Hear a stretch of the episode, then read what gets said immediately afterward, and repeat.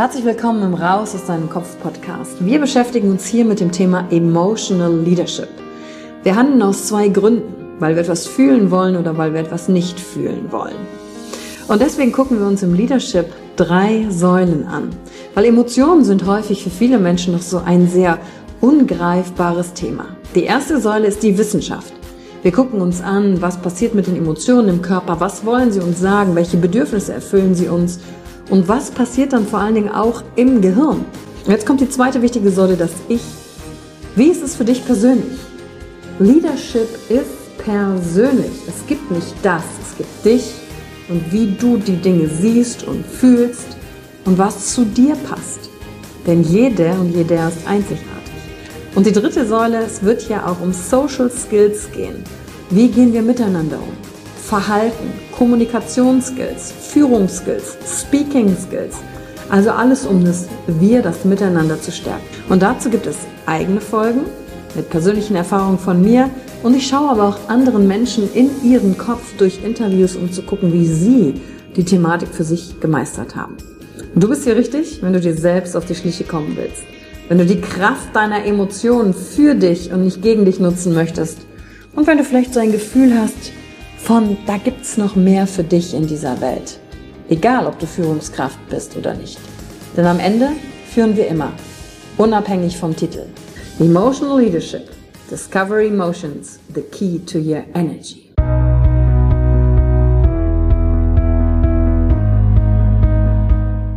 Hallo und herzlich willkommen bei einer neuen Folge von deinem Podcast Raus aus deinem Kopf. Hier holst du dir dein Wissen und deine Inspirationen rund um das Thema emotionale Intelligenz und Kompetenz. Danke fürs Einschalten. Viel Spaß mit der heutigen Folge.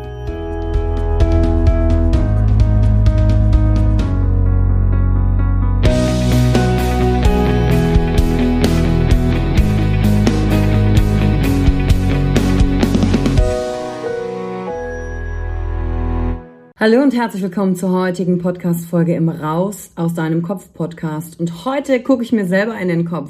Und zwar ist das die heutige Review. Einige von euch haben es ja mitbekommen, dass ich Ende 2019 nochmal für zwei Wochen in China unterwegs war. Ein paar Tage Shanghai und Shenzhen.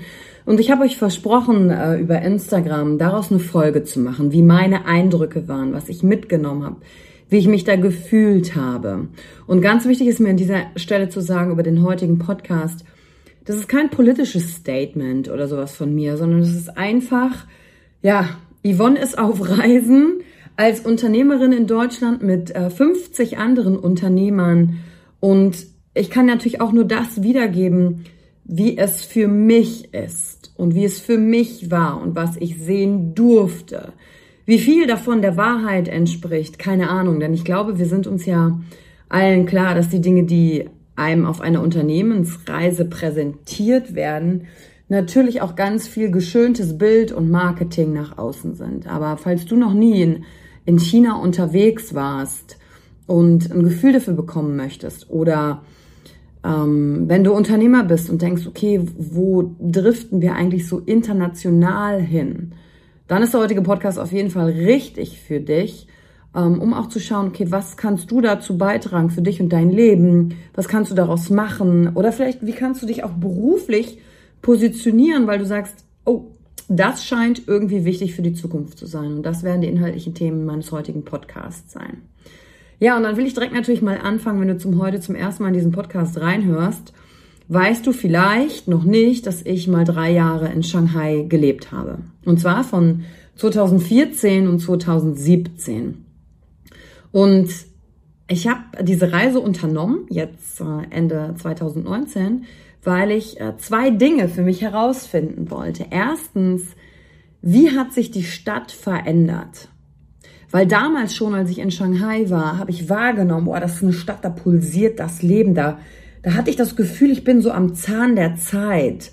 Schon in diesen drei Jahren äh, bin ich immer wieder damit konfrontiert gewesen zu denken, krass, hier geht alles ganz, ganz schnell und in Deutschland ist alles so, so, so langsam. Und auch schon damals ist in mir so ein unwohles Gefühl entstanden im Sinne von, hey, was macht eigentlich unsere Politik? Was macht eigentlich unser Bildungssystem? Haben wir eigentlich eine Vision und Mission, wohin wir als Land hinwollen, als auch als Europa? Und was bedeutet das vor allen Dingen für den Einzelnen? Was bedeutet das für den Studenten, der in Deutschland zur Uni geht, aber noch ganz viele veraltete Sachen lernt, als auch nicht nur die Inhalte, sondern auch die Art und Weise, wie unterrichtet wird. Und dann sitze ich in Shanghai und die Art und Weise, wie mit Apps und Digitalisierung umgegangen wird, Services, Dienstleistungen, Verfügbarkeiten, komplett anderes, Möglichkeiten, so dieses Gefühl von Geschwindigkeit. Und dann natürlich auch, weil ich ja, äh, mein Partner damals war ja Ingenieur und ähm, damit natürlich auch in der deutschen Wirtschaft tätig, mir zu überlegen, was bedeutet das für Wirtschaftsunternehmen, die Dinge produzieren, wenn sie nicht zukunftsausgerichtet sind? Ähm, und was hat das auch für eine Auswirkung aufs gesellschaftliche Bild für Arbeitsplätze? Also du merkst schon, die Gedanken hatte ich schon und äh, der Anspruch ist natürlich nicht, das durchgängig zu begreifen, sondern einfach nur dir mitzugeben, welches Gefühl da aufgekommen ist und ja, was ich da für mich auch draus gemacht habe. Und ähm, das war mein erster Hintergrund, dorthin zurückzugehen und zu schauen, okay, was hat sich in zwei Jahren eigentlich verändert im Land. Aber ich wollte auch wissen, damals, als ich da hingegangen bin, war ich ja eine ganz andere Yvonne. Also da gab es noch kein Emotional Leadership, kein Master of Self-Expression, kein Emotional Experience Day, kein Rediscover Your Online-Programm.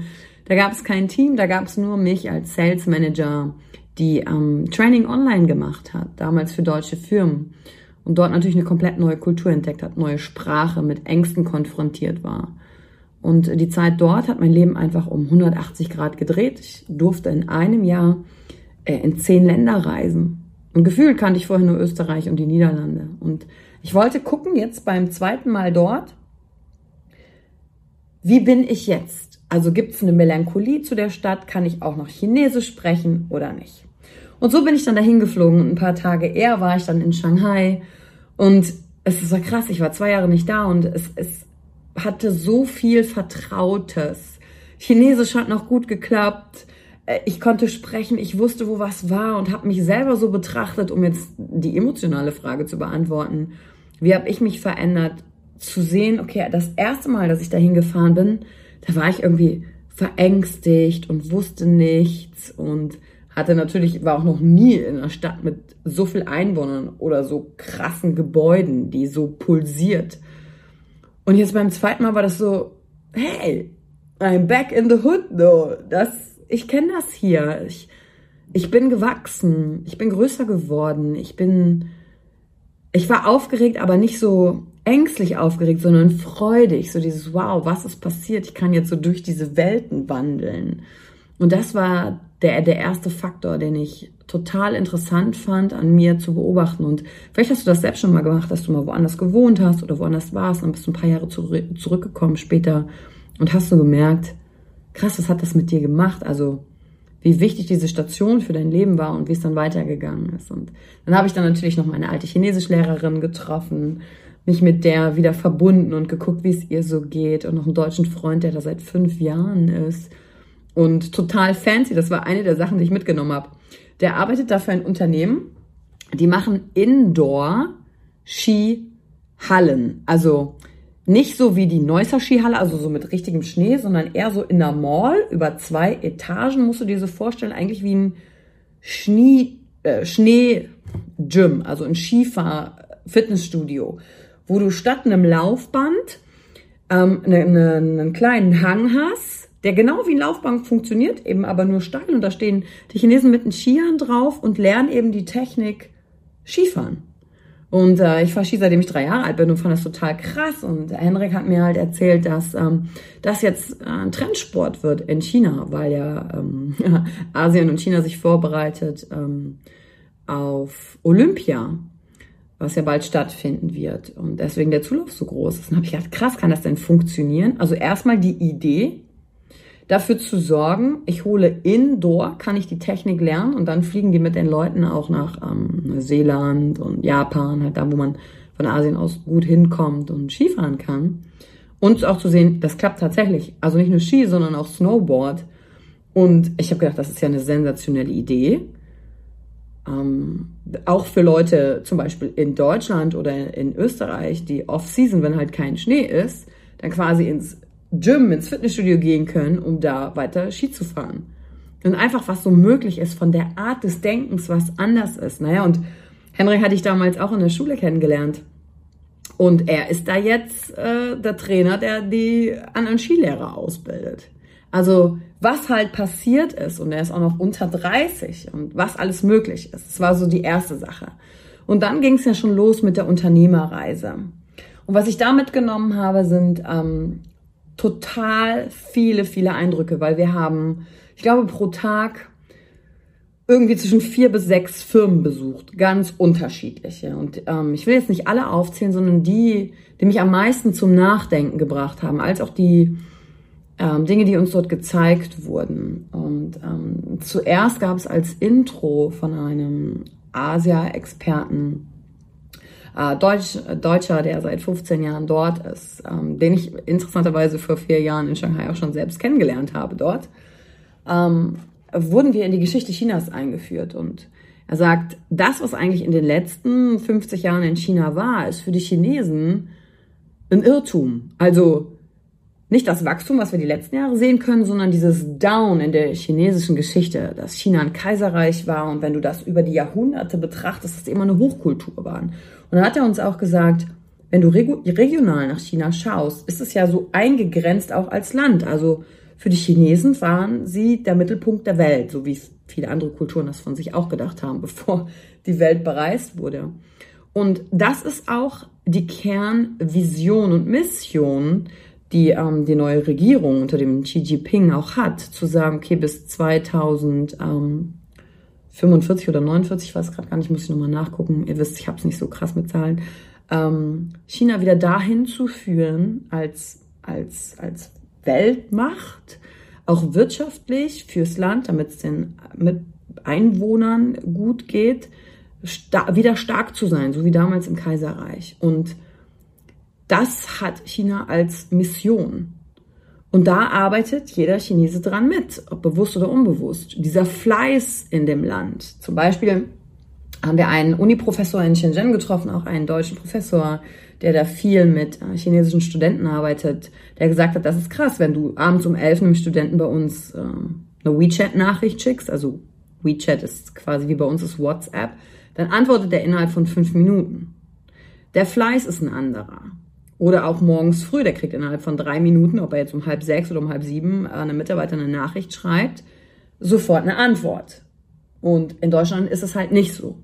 Und was ich nicht damit sage, ist, ey, in China, das ist alles super und in Deutschland nicht, sondern das ist einfach ein kulturell unterschiedliches Ding. Dieses Gefühl von, wir arbeiten alle an einem gemeinsamen Ziel, weil wir alle davon profitieren. Das ist so ein, wir haben ein gemeinsames Anliegen und dafür machen wir uns stark. Und dafür wollen wir gute Bildung haben und all diese Sachen. Während bei uns, und ich sage weder gut noch schlecht, sondern es ist einfach anders ist. Jeder rödelt so vor sich hin. Und da habe ich gedacht, krass, hat, hat Deutschland überhaupt so eine Vision als Land? Wo wollen wir hin? Ähm, oder auch Europa? Gibt sowas? Und ich stecke nicht so krass in politischen Themen drin, aber gefühlt ist das, was bei mir ankommt, so, nein, es gibt keine Vision und Mission. Und wenn ich mir dann angucke, worüber ich auch Trainings gebe, Emotional Leadership, ähm, finde dein Warum, was ist dein Life Purpose, das sind die Leitlinien für dein Leben dann fehlt uns irgendwie dieses, ey, ich übertrage das, was für mich als einzelne Person gilt, jetzt mal auf eine Community, auf ein Land oder ganz Europa. Wo haben wir das? Und dann kam auch raus, dass Deutschland eben außenpolitisch betrachtet, also gerade in den Gesprächen mit den Deutschen, die da lange sind, Business machen, wahrgenommen wird als das Land, das halt den Müll trennt. Also wir sind so klein, aber haben politisch kaum noch so, so kein Drive, der im Ausland wahrgenommen wird. Und noch, ähm, das, das haben die anderen Unternehmer auch gesagt vom Gefühl, die Deutschen, die mit mir auf dieser Reise waren, gibt's ja dieses Markending Made in Germany. Das steht für Qualität. Und genau da möchte China halt hin, dass es nicht mehr, okay, wir sind das Land von, von Copy und Paste, sondern bei uns werden Innovationen kreiert. Und Made in China wird dann von der Qualität so stark angesehen werden in ein paar Jahren, so wie das jetzt gerade vielleicht noch Made in Germany auch ist. Und das ist eine Vision, daran zu arbeiten. Und dann natürlich auch zu sehen, wie viel Innovation da stattfindet. Also uns wurden mehrere Säulen gezeigt, womit diese Vision durchgesetzt werden muss. Also wie viel in Forschung und Entwicklung einfach investiert wird, aber auch das Land attraktiv zu machen, zum Beispiel die Region Shenzhen, die ist ja im Süden Chinas und wenn du nicht so genau weißt, wo das ist, ist quasi genau vis-à-vis -vis zu Hongkong, wird mit einer Brücke auch verbunden und Shenzhen so attraktiv zu machen, auch gerade für europäische, internationale Experten, um das Wissen ins Land zu holen.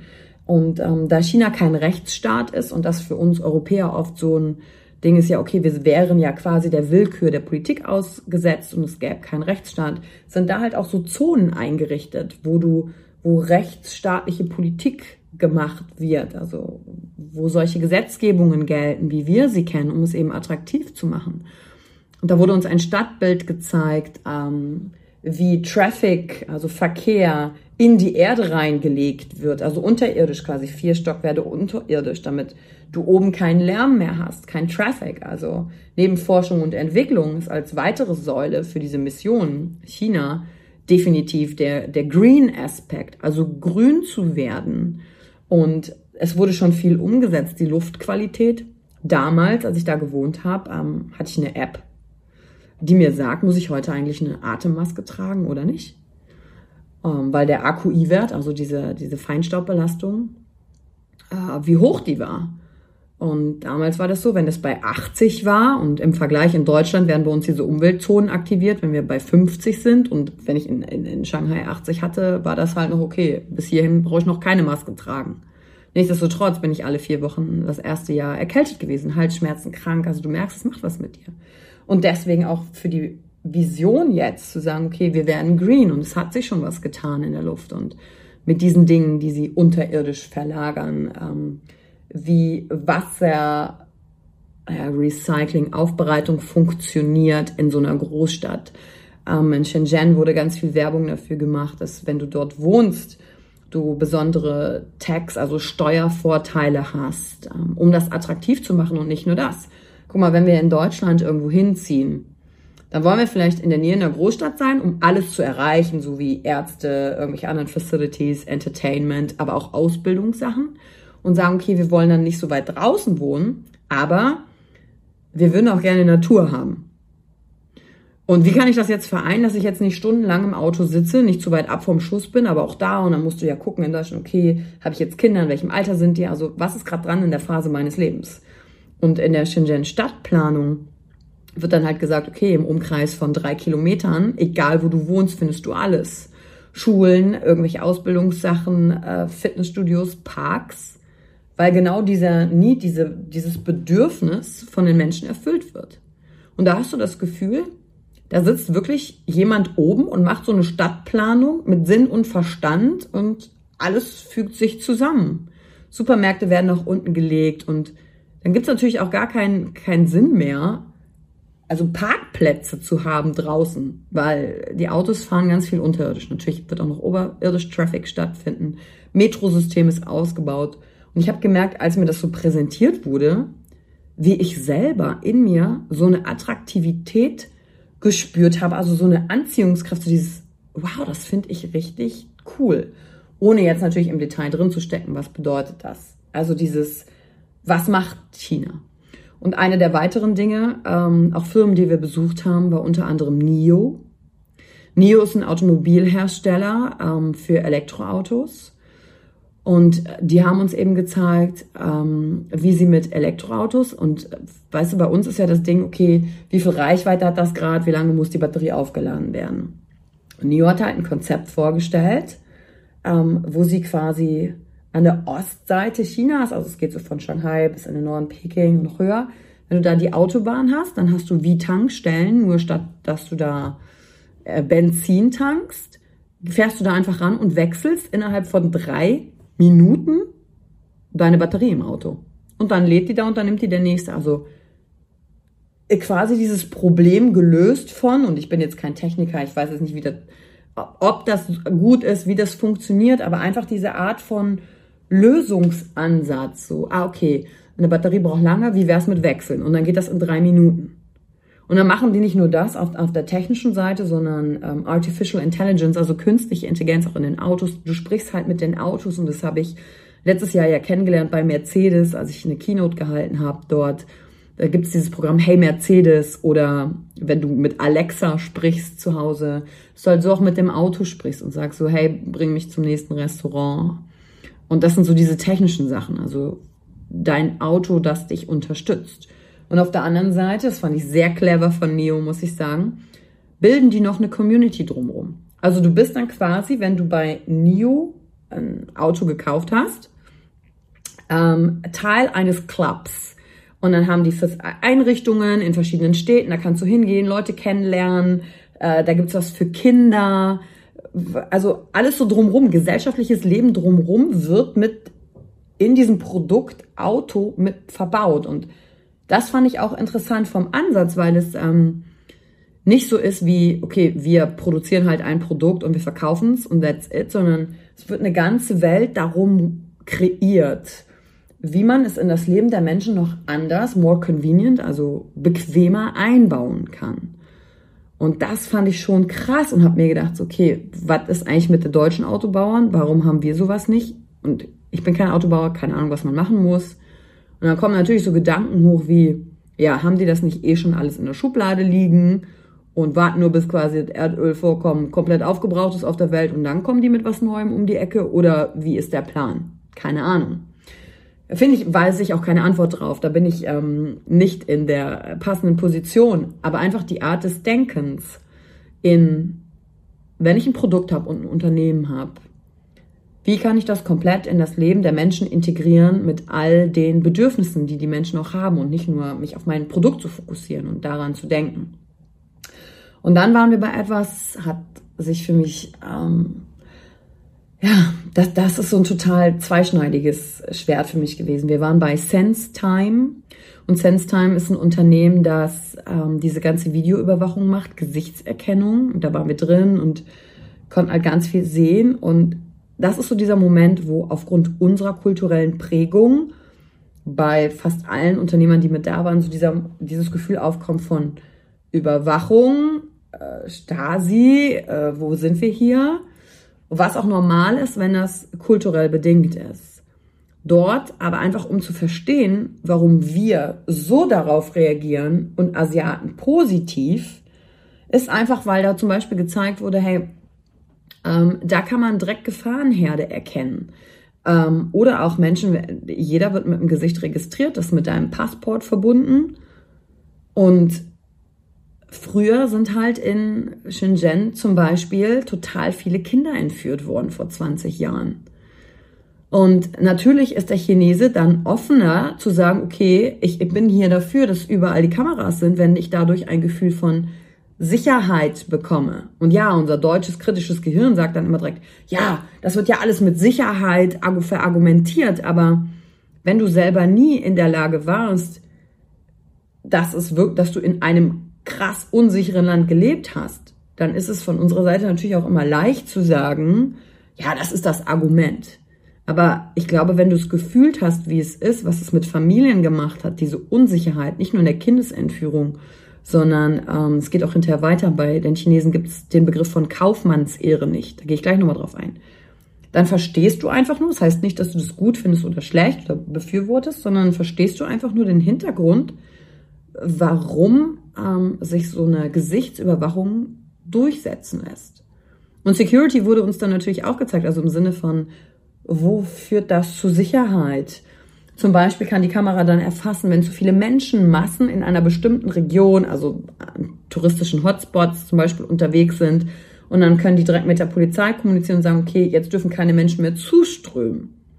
Oder äh, dann haben sie eine Baustelle gezeigt und dann misst diese Kamera auch den Abstand von äh, Personen, die am Lastwagen vorbeigeht oder am Baugerüst und zeigt, umkreist die dann direkt rot und sagt, oh nee, die ist zu nah, wenn da jetzt was runterfällt, könnte was passieren. Oder dann haben sie uns gezeigt, ähm, äh, so Roboter, die dann auch durch den Park fahren können, die sahen alle so ein bisschen aus wie Wally, ähm, die im Gesicht auch Emotionen wahrnehmen von Menschen. Das ist auch, glaube ich, ähm, so der krasse nächste Schritt. Und dann vorhersagen können, okay, ist da jemand, der aggressiv ist? Und klar, du kannst das wie immer für beide Dinge benutzen, zum Guten und zum Schlechten. Und ähm, oder aber zum Beispiel auch sehen, wenn ältere Leute da sind und die haben dann gerade Atemnot, denen ist zu heiß, Schlaganfall, dann ähm, wählt dieser Roboter halt selbstständig den Notruf und hat in seinem Bauch vielleicht noch so einen ähm, Kühlschrank parat, äh, wegen der Dehydrierung, dass direkt noch ein Wasser gereicht werden kann, sowas. Natürlich sind uns diese Vorteile gezeigt worden, aber wie immer, ich glaube, am Ende des Tages ist es bei allen Dingen so. Und dass, wie gut du gebildet bist oder die Menschheit gebildet ist darin, Mensch zu sein. Aber wir haben noch ganz viele andere Sachen gesehen, die Artificial Intelligence möglich macht. Also ähm, flexible Displays, ähm, ganz, ganz, ganz, ganz unterschiedliche Sachen, dass äh, du durch Hand auflegen und damit ist nicht mehr Fingerabdruck gemeint, sondern Hand auflegen bei so einer Schranke zum Metro zum Beispiel, dann werden deine Adern und Venen gescannt und das ist so ähnlich wie ein Fingerabdruck oder Iris-Scan einzigartig. Kriegst du halt einen Zugang zum Metro, dann ist quasi dein Venensystem, äh, dein, ja, dein Credit und das ist dann mit einem Bankaccount verbunden und du hast dann weder eine Karte noch bei dir, noch nicht. Auf der einen Seite fühlt sich das für mich natürlich irgendwie unwohl an, aber auf der anderen Seite stand ich letztens in Deutschland vor einem Parkhaus und habe gedacht, wie oldschool ist das bitte? Dass ich hier ein Papierticket ziehe, vor einem Automaten stehe, das kostet ja auch Zeit, das Papierticket dann wieder einführe und dann Kleingeld, äh, vielleicht kann ich eine Karte jetzt schon benutzen, Credit Card oder so, aber dass ich das noch so bezahle, da habe ich gedacht, das macht doch eigentlich gar keinen Sinn mehr. Warum fahre ich nicht, wenn ich mit dem Auto reinfahre, ist meine License, also mein Kennzeichen direkt verbunden mit, ah, okay, und dann fahre ich rein und raus und es wird automatisch irgendwie abgebucht. Also sowas. Und dann aber auch zu sagen, krass, das ist natürlich auf der anderen Seite, was wir in China gesehen haben, geht das irgendwie auch zur totalen Kontrolle. Und dann aber wiederum auch zu denken, ja, die Dimensionen Chinas sind zum Beispiel komplett andere als die von Deutschland. Also was die Menschenmenge angeht, was die Kaufkraft angeht und dann auch zu denken, okay, so eine Regierung muss sich ja auch überlegen, was können wir Gutes tun. Die machen das ja nicht, um der, die Bürger, die dort sind, ähm, schlecht zu behandeln, sondern wie führst du ein Land in der Größenordnung? Das sind Dinge, die, die kann sich unser europäischer Geist fast gar nicht vorstellen. Und wie gesagt, ich spreche nicht dafür und nicht dagegen, sondern was ich mit diesem Podcast machen will, ist einfach nur den Geist zu öffnen, dass du dich so hinterfragst, ist das, was ich in den Medien sehe und aufnehme übers Ausland, wenn ich selber nicht da war, aufgrund meiner kulturellen Prägung, habe ich natürlich eine Meinung dazu. Das heißt nicht, dass ich Ahnung davon habe, aber ich habe eine Meinung dazu. Und das dich selber einfach so zu hinterfragen. Und dann auf der anderen Seite aber auch die Frage zu stellen, okay, aber wie kommt es denn, dass es dann in China so ist? Also was sind die Beweggründe dahinter? Zum Beispiel eine Sache, die uns auch gezeigt wurde, vielleicht hast du das schon gehört, in China wird so ein Social Scoring eingeführt. Und auf Netflix gibt es übrigens gerade ähm, so eine Serie, die heißt Black Mirror und da sind einige so diese Auswirkungen von Möglichkeiten der Artificial Intelligence, also künstlichen Intelligenz auch gezeigt. Also kann ich nur empfehlen. ist schon krass, eher so angstmachendes Szenario, aber was ich glaube, es wichtig ist erstmal Bewusstsein, überhaupt zu sehen, was geht ab, damit ich weiß, wie gehe ich dann damit um und wie reagiere ich darauf und lass mich nicht von den Emotionen jetzt übermannen. Und Social Scoring, da war ich stehen geblieben. Social Scoring bedeutet, du kriegst 1000 Punkte ähm, das gibt es einmal für Privatpersonen, also für jeden Chinesen und einmal für Firmen auch.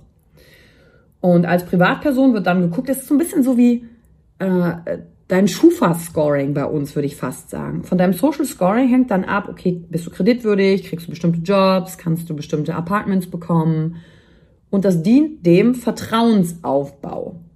Jetzt kann man natürlich wieder von außen sagen, okay, aber wer bewertet denn, was gutes oder schlechtes Verhalten ist? Wer bestimmt das denn? Und dann werden ja alle gleich gemacht. Ja, und das ist die dunkle Seite der Medaille. Zu verstehen aber, warum Chinesen das gut finden und gerade das Social Scoring auch bei Firmen, da gibt's dann so eine Blacklist, eine Whitelist und ich glaube so eine Durchschnittslist.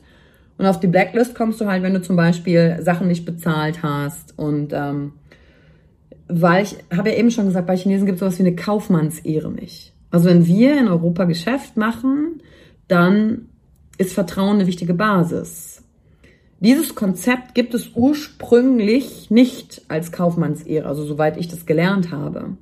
Und deswegen finden die das Social Scoring bei Firmen natürlich super, weil ich dann weiß, hey, ist die Person, mit denen ich Business machen möchte, hier auch vertrauenswürdig. Und deswegen wird das halt bejaht, weil es mir hilft, auch Orientierung zu geben, wie verhalte ich mich richtig. Und auch wenn du dir China als Land anguckst, der Osten total entwickelt, der Westen halt nicht. Und dann sind im Osten so viele Dinge in so kurzer Zeit geboomt. Das menschliche Wesen muss ja auch erstmal hinterherkommen mit dieser Entwicklung. Und das sind zum Beispiel Möglichkeiten zu sagen, ah, guck mal, so verhält man sich. Und wenn du schon mal in Asien warst, also viele, die in Mainland China unterwegs waren, sagen halt, ja krass, Chinesen sind laut und die rotzen, die machen dies und schmeißen ihren Müll auf die Straße und die haben überhaupt kein Benehmen. Und dann siehst du ja auch Babys, die über Mülleimer gehalten werden und da reinpinkeln. Also das habe ich ja auch alles gesehen und erlebt. Die sitzen in der U-Bahn, knipsen da ihre Fingernägel, da wirst du vom Fingernägel abgeschossen deines Nachbarn und du denkst so, äh, Entschuldigung aber wenn du ein bisschen hinguckst und sagst, ah, wie ist denn die Entwicklung des Landes, dann ist das ganz viel Verhalten von Menschen, die irgendwie von Countryside kommen, also von, von außerhalb und da natürlich noch Education fehlt. Und das muss irgendwie auch angeglichen werden. Und zum Beispiel eine Sache, eine Firma, die wir auch ähm, besucht haben, ist, äh, ich glaube, Jujiang heißt die, meine ich, wenn ich das richtig in Erinnerung habe. Die sind ganz stark im E-Learning. Aber was bedeutet das? Professoren werden an Universitäten und ihre Vorlesungen werden mitgefilmt. Und egal, wo du im Land sitzt, kannst du dich halt live rein, rein streamen. Und damit, die Idee dahinter ist, Leuten, die keinen Zugang zu krasser Infrastruktur haben, aber Internet, die Countryside leben, also außerhalb, ganz weit außerhalb der Städte, dass die trotzdem Bildung erfahren können, auch wenn sie dort nicht sitzen. Und dann kriegst du da Online-Classes zu allen möglichen Themen, von Uni bis hin zu handwerklichen Sachen. Und du kannst da deinen Lehrer auch bewerten. Was ich wiederum auf der einen Seite ganz gut fand, weil Lehrer bewerten müssen sich dann auch mal fragen, okay, wie kann ich meinen Unterricht interessant und gut gestalten? Und jetzt kann man natürlich wieder sagen, okay, ja, aber wenn Lehrer ja bewertet werden, dann gibt es vielleicht nur eine gewisse Art Lehrer, die durchkommt und die anderen nicht. Und man muss sich einfach bewusst sein all dieser Dinge. Positiv ist, jeder hat Zugang zu Bildung. Du weißt selber, Bildung macht den Unterschied, dass du aufsteigen kannst in einem System, egal wo du bist oder eben nicht. Und damit sorgt eben das Land dafür, dass, dass Bildung allen zugänglich Stück für Stück gemacht wird. Ich habe jetzt, wie gesagt, die Zahlen nicht im Kopf, wie viele User die schon haben. Auf der anderen Seite kannst du aber auch wieder sagen, krass, dadurch wird natürlich der Lernende komplett gläsern. Ich kann als Monopol bestimmen, welche Inhalte überhaupt gelehrt werden. Was macht das mit Vielfalt, mit kritischem Denken? Und auch wieder hier. Es gibt beide Seiten.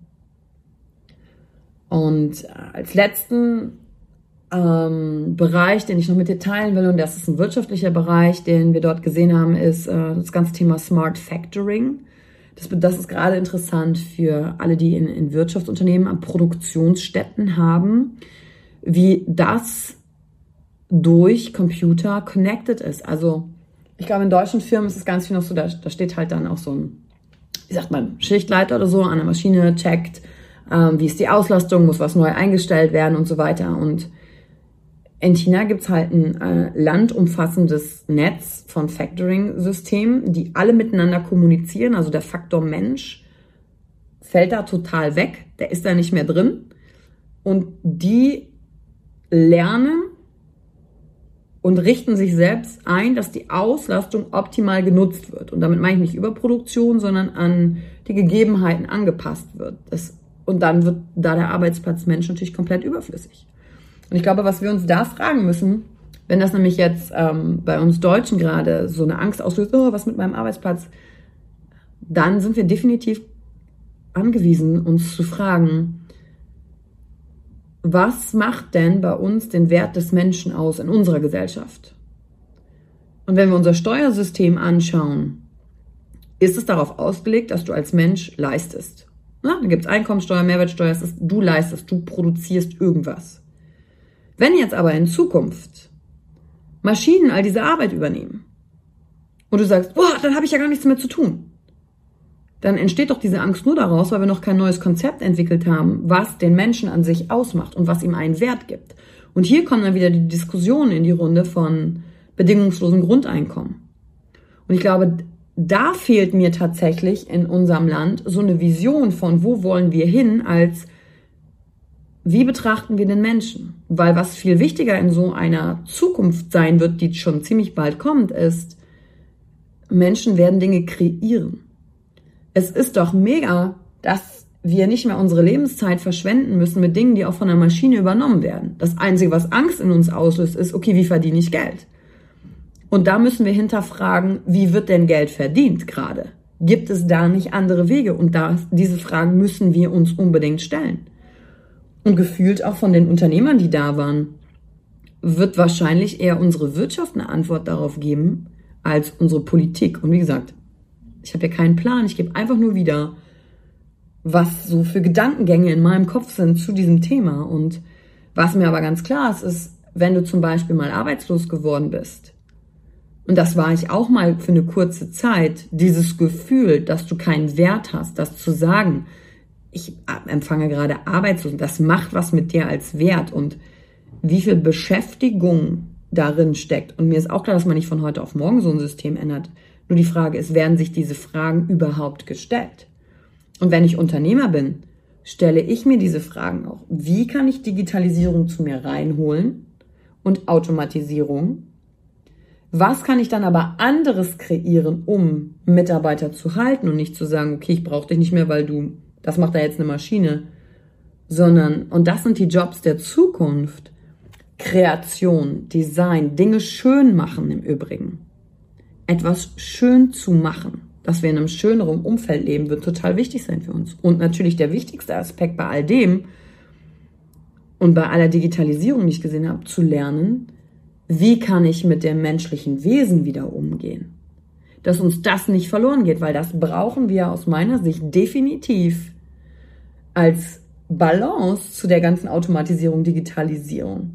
Da brauche ich auf der anderen Seite Menschen, die wissen, wie wir mit Menschen umgehen, weil wir neuen Halt geben müssen. Und den finden wir in uns, im Umgang mit uns und unseren Emotionen. Und das sind die Hauptdinge, die ich aus meiner Shanghai-Reise mitgenommen habe. Augen aufzumachen, hinzuschauen, neugierig zu sein, warum ist eine andere Kultur offen dafür und warum wir nicht. Zum Beispiel sind Chinesen super offen für das Wort neu. Die lieben neu. Neu, neu, neu, neu, neu. Neu ist mega. Wir Deutschen sind traditionell, aber eher so, nee, das muss ich erstmal 20 Jahre bewähren und dann gucke ich es mir an. Und weder das eine noch das andere ist besser oder schlechter sondern es ist einfach nur, aha, zu verstehen, deswegen ist es so. Und wenn du ein Business betreibst, dich auch zu fragen, welche Zielgruppe bediene ich denn? Wenn ich ähm, Deutsche bediene, die traditionell sind, dann muss ich nicht auf neu, neu, neu, neu, neu die ganze Zeit gehen, sondern ich muss gucken, mit welcher Kultur habe ich es in dem Augenblick zu tun und wie vollzieht sich der Wandel? Und sich genau diese Fragen zu stellen und neugierig zu sein und nicht in uh, Hände zusammenschlagen und auch fleißig zu sein und nicht zu sagen, nee, Digitalisierung, Teufelszeug, das kommt mir nicht ins Haus.